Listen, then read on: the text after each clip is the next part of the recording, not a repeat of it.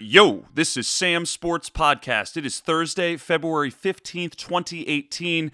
How are you? How you doing out there? Uh, I'm back. I got to talk a little basketball. So, I'm clearly uh, I'm coming off the high of uh, of the of the Eagles winning the Super Bowl. Last time I posted a podcast was me and Shaka celebrating the uh, the uh, the culmination of the Eagles uh, hoisting that Lombardi Trophy last Tuesday. Uh, my plan was to come back a little bit uh, more frequently with some Sixers updates, but I got to be honest, life got in the way. I was trying to buy a house. Um, I just found out yesterday that my house purchase, after a very long option period, fell through because the appraisal came in low and I wasn't able to afford the offer that we gave, and we had to back out of the deal uh, it was pretty emotional for me and my wife, and it's uh, it just sort of took up a lot of our focus. Um, but uh, I'm back. Uh, you know that's essentially off the table now. But let's talk about some Sixers because the Sixers are on a five-game winning streak going into the All-Star break, and I wanted to reflect on some of the things I've seen, uh, some things to be excited about, and. Um, I mean, listen, this is, I think they're a playoff team and I think they're going to make some noise and I really feel like they're getting better. So let's talk a little bit about this five game winning streak. So, um, Embiid plays a back to back, and the second of the back to back is they go to Indiana to play the Pacers uh, Saturday, February third, the night before night before the Super Bowl, and they lose that game. Uh, but you know, again, it was it was exciting to see Embiid play these back to backs and show everybody that he's got the capability to actually you know be upright and play a few games back to backs, and you know because there's this big doubt about you know how much can he really play. So they lose that game, uh, which, you know, most of the games when Embiid hasn't played, they tend to lose. Um, you know, and, and it's a real interesting litmus test to then see, you know, what Ben Simmons does without Embiid and how the rest of the team functions without him on the floor because let's be real, the Sixers are so dependent upon Embiid's offense and his defense. And I mean, the guy is miraculous with what he can do on the floor, but they rise and fall with him. So let's jump into this this five game winning streak. After they drop that game to the Pacers, and and these are all home games. They have a five game homestand going into the All Star break. They play the Wizards, and it was a pretty close game, uh, competitive game. Um, John Wall didn't play, which I you know I think is indicative of something. But this Wizards team is not bad, and Bradley Beal is a tenacious player. And it was really impressive to see the Sixers come out and push them around. And something else which you've really seen the Sixers get into um, has been they jump out to early leads.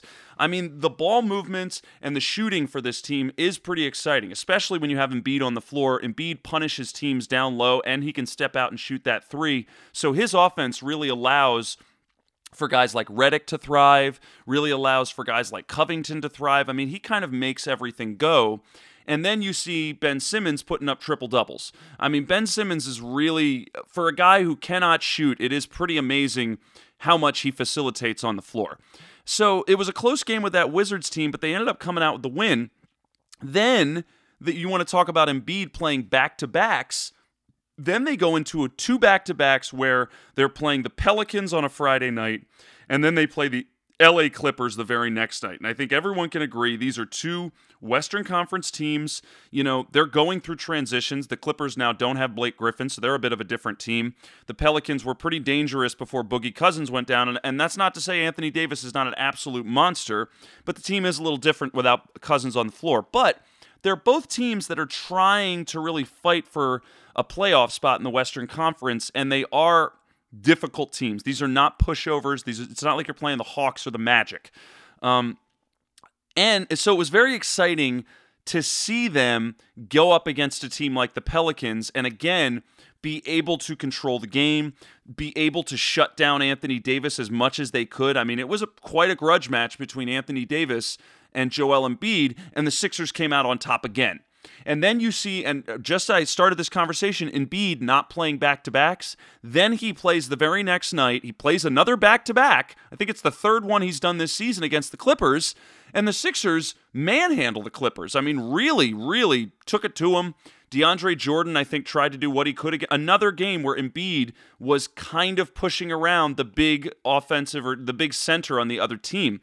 And, you know, the Clippers, I think, have been trying to find their way since Griffin's been traded. You know, I don't know if Avery Bradley, listen, I don't think he's a bad fit, but I'm, I'm just saying right now it's early and I don't know if he knows where he fits with that team. Um, and then you think about guys like Lou Williams and, you know, the Sixers. I got to give them credit. This is a team that they still have an issue turning the ball over. That is that, that's something they're working on. I think their turnovers have gone down, but they still have an issue with turnovers. But defensively, the Sixers have really amped it up. And this is a very different conversation from the beginning of the season where I thought it was very exciting to see Simmons and Embiid play. But the first couple of games of the season, their, their defense was nowhere to be found. I mean, zero defense for this Sixers team, which is another reason why they really have a penchant for blowing leads late. Um, however, you saw the defense kick in a little bit against that Pelicans team and against that Clippers team, where the Sixers got out to their typical early lead, which they've really, you know, as I said earlier, they have a way of doing that. They have a way of jumping out to these early leads. They have a way of, you know, kind of getting the uh, all of their guys involved. And some a name I have not mentioned yet is Saric. Saric has really been stepping up. I mean, three point shooting, when you're sitting there looking at all the guys who should be taking open shots when the defense uh, is trying to focus on Joel Embiid, and you think about the fact that Ben Simmons can't shoot you really start to lean on guys like Redick, guys like Covington, and Saric is fitting in perfectly to that role. He has got that three point shot. I think the other night he had 20 points and he was four or five from beyond the arc. I mean, he is a real presence. And then you think about the fact that he's a defensive presence as well. I mean, he crashes the boards, he hustles. I, I mean, Saric is kind of like one of the really unsung heroes about this exciting Sixers team. And he's the other guy that I think really allows them to kind of jump out to these early leads because he's another scoring presence that is really, really, you know, making a making a statement. Um, so that brings me to another unsung hero on the Sixers team because after they beat the Wizards, the Pelicans, the Clippers, then they really beat the living shit out of the New York Knicks. Um, and again, you know, the, well, actually, the Knicks, I think they jumped out to an early lead. I don't think the Knicks ever had a chance at coming back with the Sixers. I think the Sixers were dominating by 20 points the whole time. But what I really want to highlight about that game was it showed off TJ McConnell. TJ McConnell had a triple double against the New York Knicks. And, you know, I, again, I know it's against the New York Knicks, but TJ McConnell is another one of these gigantic unsung heroes for this team because he has truly evolved into a real time floor general. He is like, I, don't want to say he's a watered down version of Matthew Dellavedova. He's kind of like a Dellavedova, this sort of, you know, wily, energetic, floor general point guard who's not looking for his shot but will take it if it's there, who's not looking for the rebound but will get it if he's in the right place. I mean, he's the he's one of the guys that makes this engine go. When you see Ben Simmons out on the floor looking a little lost from a point guard perspective, TJ McConnell is the guy who's able to sort of pick up the pieces where he misses things, you know? Like there are times when I see Jerryd Bayless and TJ McConnell out there in the backcourt and Bayless is the two guard and McConnell's the point guard. Now, when Simmons is out there, you can't really do that because you can't have McConnell. McConnell ends up being the, the two guard because Simmons can't shoot. And what you find is that usually Brett Brown – will go to McConnell and sometimes have McConnell run the point because I've and I've said this on prior podcasts, McConnell is better at running the point right now than Ben Simmons. And McConnell's been with the team for a while and I'm going to say this, I've said it before. My dad, Dr. Mark Rosenberg, two, three years ago was calling TJ McConnell the D League player. I know it's the G League now, but it, it, was the D League player. He's like, ah, who is this guy? He's some D League player. They're just bringing up whoever the hell they can to throw on the court and just lose games. Well, one of the few positives that came out of all the losing from the last couple of years and the process from Sam Hinkie was that they did find a couple of gems who they wanted to hang on to. And two of the gems I'm going to really focus on is Covington and TJ McConnell. Guys like Stauskas are gone. You know, Okafor would never really fit. But I mean, some of these random other guys who they brought in have really turned out to be really great role players on this team. And I don't know if anybody exudes that more than McConnell. And he really shined against that Knicks team. And listen, the Knicks were the same story again. Um, in this five game winning streak, I think the Knicks are probably the most forgettable team of all of them. I mean, this is a terrible team, traded away most of their players at this point. They're trying to tank, although there's about seven or eight other teams that are all trying to tank as well. I mean, the Knicks are an absolute fucking dumpster fire. So, yeah, it's great. He got a, you know, it's not like he got a, a triple double against the Warriors, but I mean, he still played a fantastic game, and you came out really looking at, yeah, you know, Saric and Embiid and and Simmons did everything that they wanted to do, but McConnell again made that engine go and i also think bayless didn't play in that game and that's really something that's also kind of coming out is you're seeing a little less of bayless you're seeing a little bit more of simmons and mcconnell um, and also uh, to focus on other players on the team you saw a little bit more justin anderson. Since justin anderson has come back from injury and sadly he's he got injured again he rolled his ankle uh, the other night really bad rolled his ankle. Ugh, just not pretty. If you watch the replay, it's not a pretty one to see. But they're saying he's going to miss a cu- about a week or two and he should be back. But um, didn't break anything. X-rays were negative. But he came back on the floor and he brings energy. He and Trevor Booker are the physicality guys. They're muscular. They they really play hard on defense. They fight for rebounds. Justin Anderson's got a three-point shot, which can be dangerous at times as well. Like I really see a handful of their minutes you know, like they're the ones who are taking minutes away from like Luwawu-Cabarrot. Luwawu-Cabarrot is really more of like a matchup guy. That's a guy who they're going to put out there when they need more speed and they need more shooting. If they need to get more physical, that's when you're going to see guy you're going to see Amir Johnson on the floor. You're going to see uh, Trevor Booker on the floor. And those guys, I think Trevor Booker gets a fair amount of minutes and I think he adds a tenacity to this team that they need. Uh, now, going into the fifth game of the winning streak, this is the most impressive win. This was from last night. They beat the Miami Heat by two points. And the thing to really highlight about this game, which I thought was exciting, is the fact that unlike what the Sixers usually do, where they jump out to a 20 point lead, they looked like dog shit. Now, they looked like dog shit in the first half. The, uh, the Miami Heat jumped out to a 20 point lead. And I also have to mention, Joel Embiid didn't play. This was a game without Embiid. So typically, when Embiid is sitting the Sixers are kind of half of they're half of who they are. You know, they have the excitement of Ben Simmons. He usually puts up the numbers, but the defense and you know the the openings for the offense that happen when Embiid's on the floor, all of that goes out the window, and the Sixers become much less of it. They become a non-playoff team when Embiid's not playing. So it was really exciting to see Embiid not play the Sixers go down by 20 points. It's the same story where they kind of can't figure out their identity with Embiid not in the game. But then Brett Brown eh, must have said something at halftime. I'm not fully sure what happened, but they came out in the second half as a team possessed. The defense got ramped up. Ben Simmons started taking, I mean, I can't believe I'm saying this, but Ben Simmons really started to facilitate. I think he actually had a jump shot that he took in the game that went in. Uh, Saric was amazing in this game and they really just exploded and shut down this Miami Heat team, came all the way back from being down by 20 points and then ended up, you know, going ahead off a JJ Redick three-pointer. And then there were some crucial possessions at the end of the game where they clamped down on the defense, were able to really shut down the Heat. And at the end of the game, Dwyane Wade had to take a contested three-pointer to try to win it, and he missed the shot. The Sixers win. So the things that really stuck out about this win is Embiid didn't play. The Sixers were the ones coming back from a deficit, and it was big defensive plays during the game that brought them back, and a gigantic defensive stop at the end of the game, which was the decision maker for winning this game.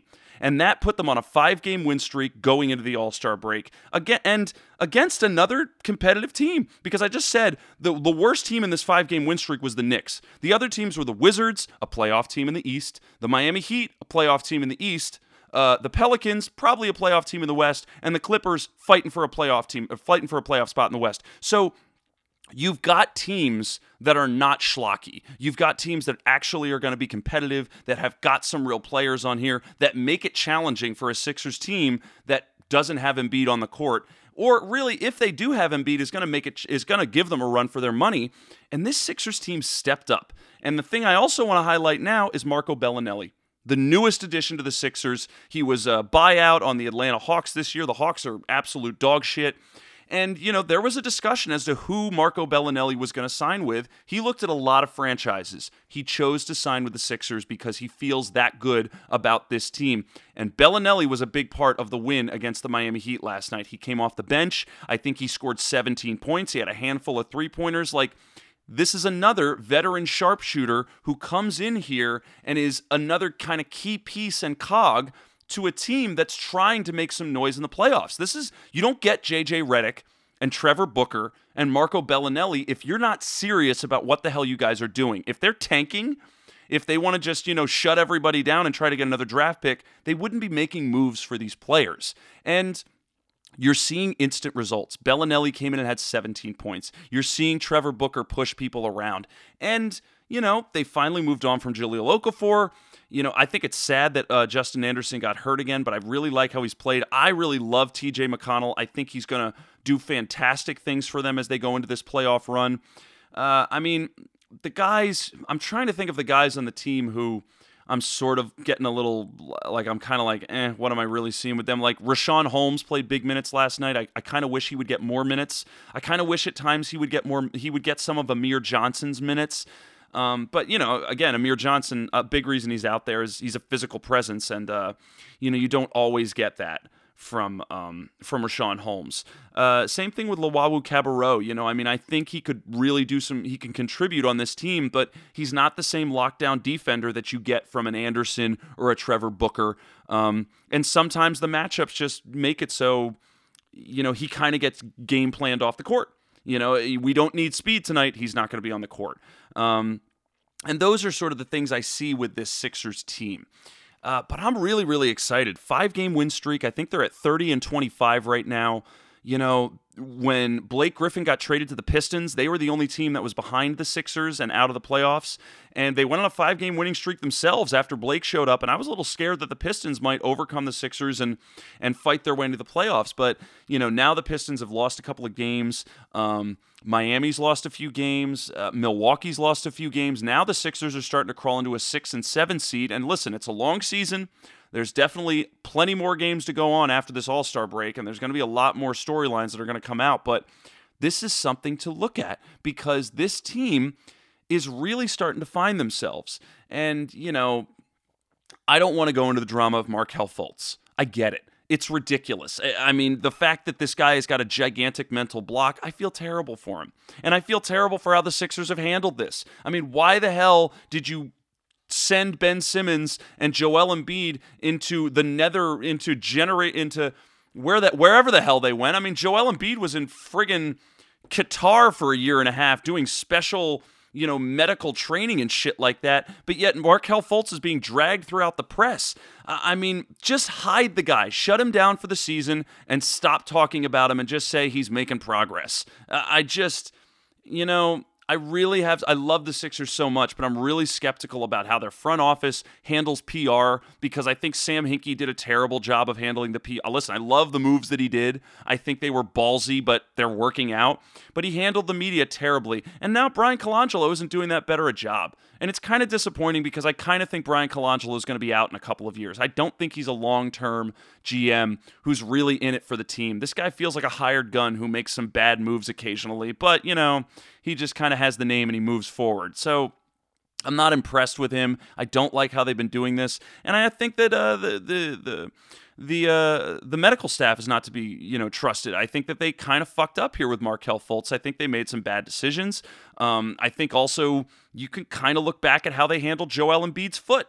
I mean, his foot was he was out for a year and he had to miss a second season because they didn't realize the fact that his foot wasn't healing properly. I, there's just there's a track record of some skeptical things done by the Sixers medical staff and their front office, and I just think it it just feels like front office and medical staff malpractice sometimes by the Sixers team. And I want to give him the benefit of the doubt, but listen, Mark, let the guy, let him disappear. I don't want to see any more footage from him. I want to see him come back next season and just all of a sudden be like, you know what? He's back in action. Everything's cool. Because now he's the hottest topic on ESPN and everything because everyone's like, "Can you believe it? The guy essentially, you know, doesn't know how to shoot anymore. He forgot how to shoot the basketball." It's like, you know what? He's 19 years old. Give the kid a break. I have a feeling he's going to figure this shit out, and we're all going to look back in five, ten years and be like, "Wow, remember when that happened? What a crazy storyline." I just, I have faith that everything will be fine. And you know what? Right now, why the fuck do you want him on the floor? Do you want to try to figure out a way to have him integrate into this team? Do you want to try to figure out how to have him fit on this Sixers team? No, they've already kind of figured out their identity. They, you know, everyone sort of knows their role right now, and they're they're winning. They, I mean, they've got a recipe that's working. It might not be you know, the same recipe that the Warriors have and they're and the Houston Rockets where they're just killing everybody in the league, but they've got something that is cohesive. They've got some camaraderie and and it also looks like Markelle's getting along. People like him. I mean, I believe he and Embiid are cool. I believe he's developed friends on the team. Like it's not like you know, he's being ostracized and he's not there. He's definitely getting the growth of being around an NBA team for his rookie year. It just sucks that they're dragging him through the mud with all this shit where he's got this mental block and there's something wrong with his shoulder and he doesn't know how to shoot. I, I listen, leave him alone. Let him sit back and watch for a season. That seems to be like the, the the indoctrination for every you know high lottery pick rookie for the Sixers is they got to sit out a season for some fucking injury, whether it's real or not. Let the guy sit out the season. Let us all give rookie of the year to Ben Simmons or Donovan Mitchell. Let's just do it now. And, you know, sorry, Markelle, but the Sixers were stupid enough to play you for the first four games. So technically you can't win rookie of the year anymore. But you know what? You're still going to get paid. You're still going to get good money and come back next year, start afresh, get into this Sixers rotation. They're going to make some more moves in the offseason. They're probably going to move on from Bayless. You know, there will be more minutes to go around for you you'll figure out a location, you'll figure out a spot. And if Ben Simmons still can't shoot the ball next year, then you know what? It'll be all the more opportunity for you to shoot as many times as you want. If you want to shoot a shot from five feet away in the paint, whatever. If it goes in, we'll be fine because you know what? Ben Simmons has been shooting shots from the paint all fucking season, and we don't really seem to be too concerned about it. Whew. Okay. Um. Yeah thanks a lot for listening. I uh, I hadn't been on the mic in a bit, and I really wanted to get on here and talk about the Sixers. I'm just very excited at what I've seen. Uh, I'm excited at uh, you know coming into this All Star break, um, and I'm excited to to see how this season shakes out, especially with some of the other uh, storylines that are coming out. The Utah Jazz are one of the hottest teams in the league. The Warriors look a little tired right now. They've lost a couple of games that don't make sense. The Celtics are kind of coming back down to earth. I mean, they've been losing to mortal teams. The the Toronto Raptors are actually looking really dangerous. The Cavaliers traded their whole fucking team and somehow they actually look like they could conceivably be a dangerous team in the playoffs because before I mean, they looked like an absolute train wreck with Derrick Rose and Dwyane Wade and Isaiah Thomas. It was just awful. Off. They were and they weren't fun to watch, and it was bad juju left and right. So at least now this Cavaliers team, you know, looks like they could be dangerous. I I want to see how the rest of the season plays out. I know they've won a couple of games and everyone everyone's feeling happy, but I, I can't. I'm not buying into it yet. All right, there's too much drama that's going to happen. All it takes is a a three game losing streak and LeBron starts yelling at all of his new teammates and you know before you know it they're they're they're back to square one. But uh, should be good. And and uh, listen, enjoy this weekend. Enjoy All Star Weekend. I'm sure it'll be a lot of fun. And uh, interesting to see that you know i don't know if i've ever i don't know if i've ever seen or can remember an all-star weekend that had this many all-stars get injured going into the all-star game i mean porzingis and and cousins and kevin love i mean it just it goes on and on and unbelievable but uh should be a lot of fun i'm still looking forward to it uh, thanks a lot for listening to Sam Sports Podcast. You can subscribe to my podcast on iTunes, Stitcher, and SoundCloud. Uh, like my Facebook page, Sam Sports Station. Follow me on Instagram at Sam Sports Station. Follow me on Twitter at SmithFaceJones. Email me with any questions you might have at samsportsstation at gmail.com. Uh, in the meantime, go Sixers, go Eagles, and uh, I'll be back next week um, once we get out of the All Star break to start talking more Sixers and uh, tell you what I think. All right, talk to you soon. Enjoy the basketball games, and I'll see you next week. Bye bye.